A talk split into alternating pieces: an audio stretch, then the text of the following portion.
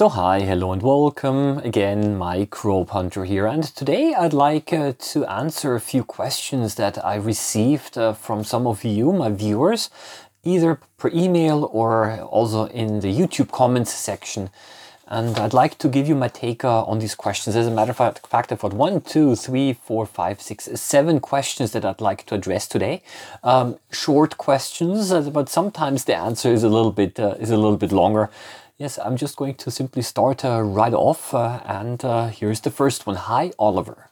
I'm kind of slipping out of my hobby microscopy. Can you please give me any tips on not to quit microscopy?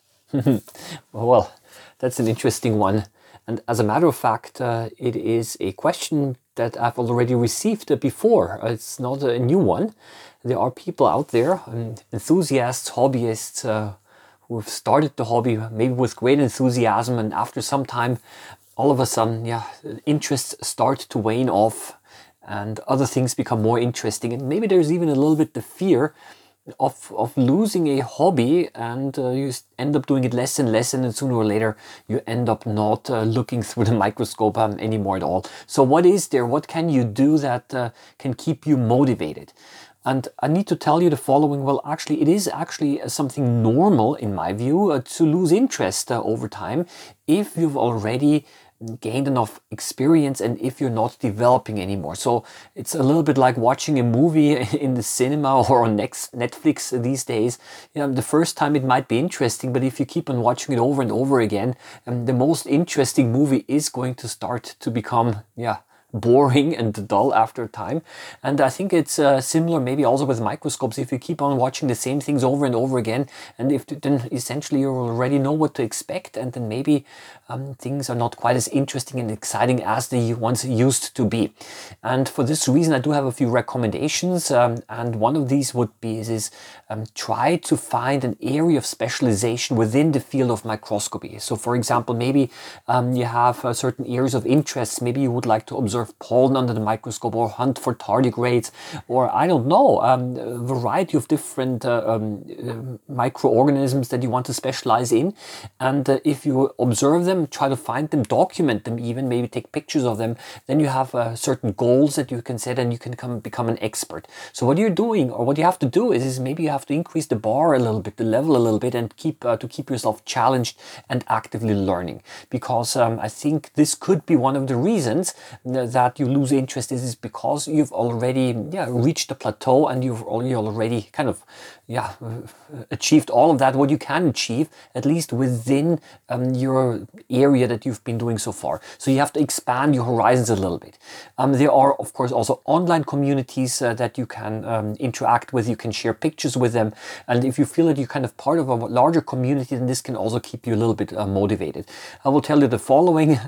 What I'm doing is I'm making YouTube videos, and I'll be honest with you, if I had not found that area of applications, I probably would also have microscopy probably would have also been less of an incentive for me, but right now I'm actually now motivated and encouraged to do more and more videos for my viewers, and this also keeps me thinking and engaged, and also thinking of new specimens that I can put under the microscope. So you see, I've found another driving force, so to say, to make sure that I'm engaged in microscopy. And I would like to simply pass on this experience also to you, and maybe that you can also find some new driving force that encourages you to become again remotivated. Maybe get some books, some identification books, and try to actively identify some of the microorganisms that you can find. There are so many different things that you can do in microscopy, and maybe you simply don't know yet of what the hobby has to offer as possibilities.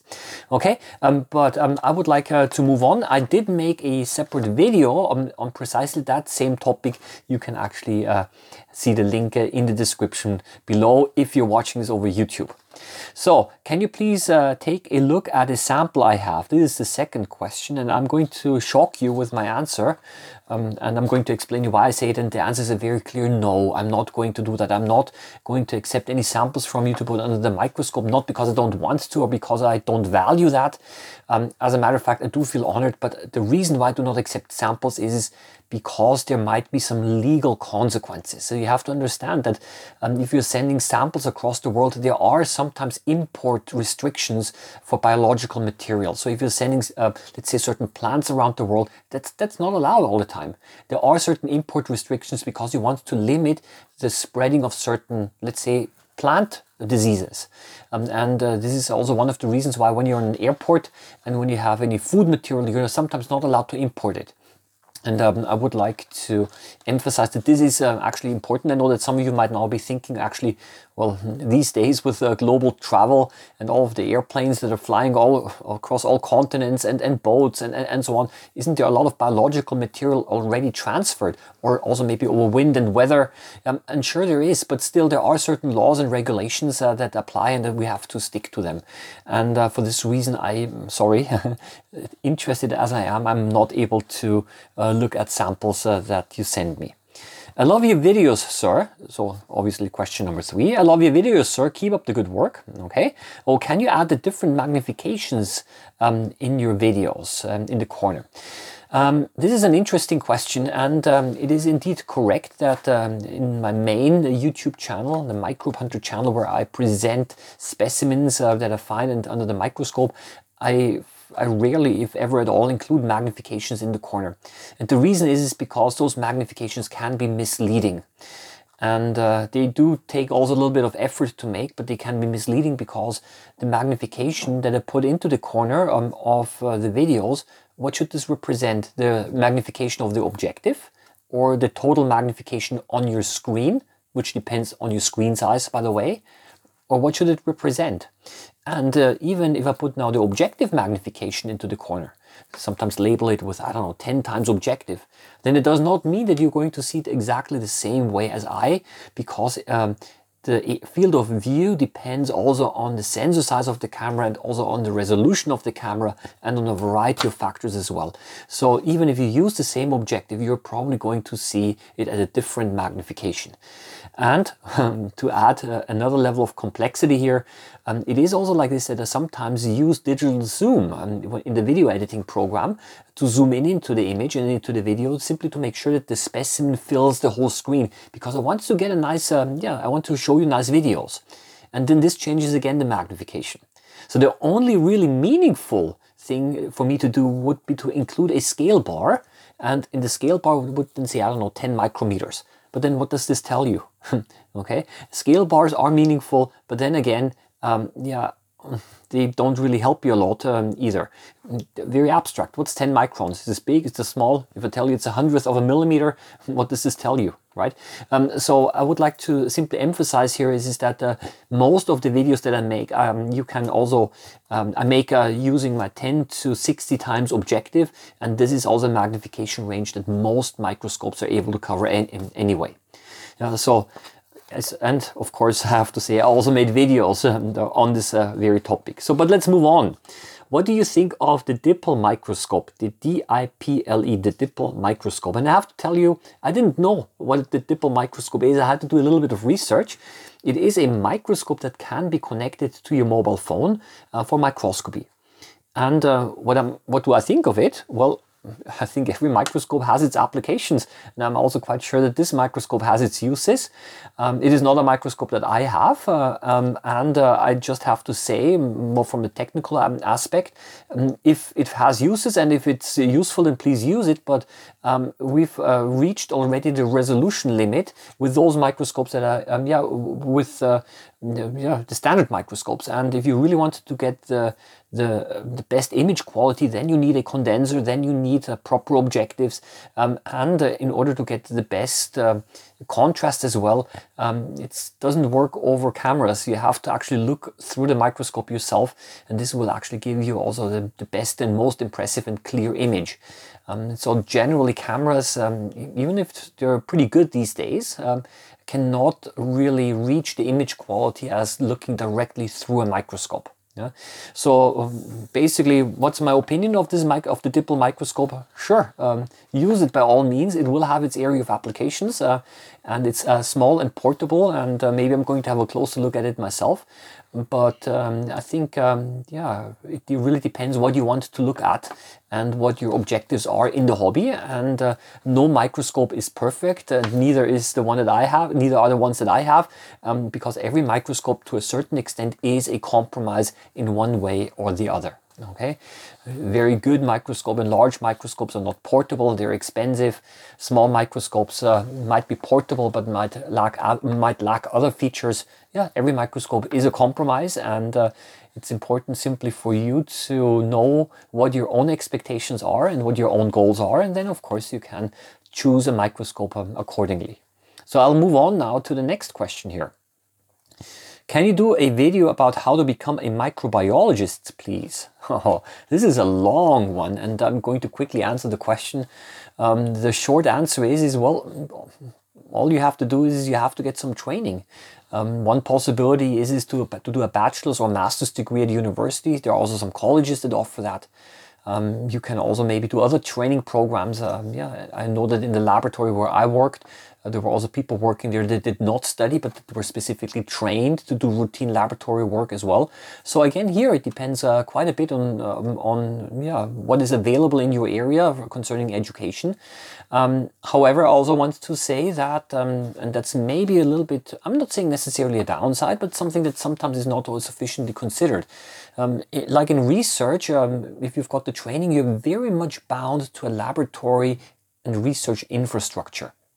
So that means if you have the best training of a microbiologist, and if you're somewhere in a city, in a town, or it doesn't matter where there is no appropriate lab that employs you, then it's going to be very difficult for you to do your job, because as a trained microbiologist, depending on your research area or depending on the things that you have to do, you need equipment. What are you going to do? Right? And so in that sense, there are certainly jobs and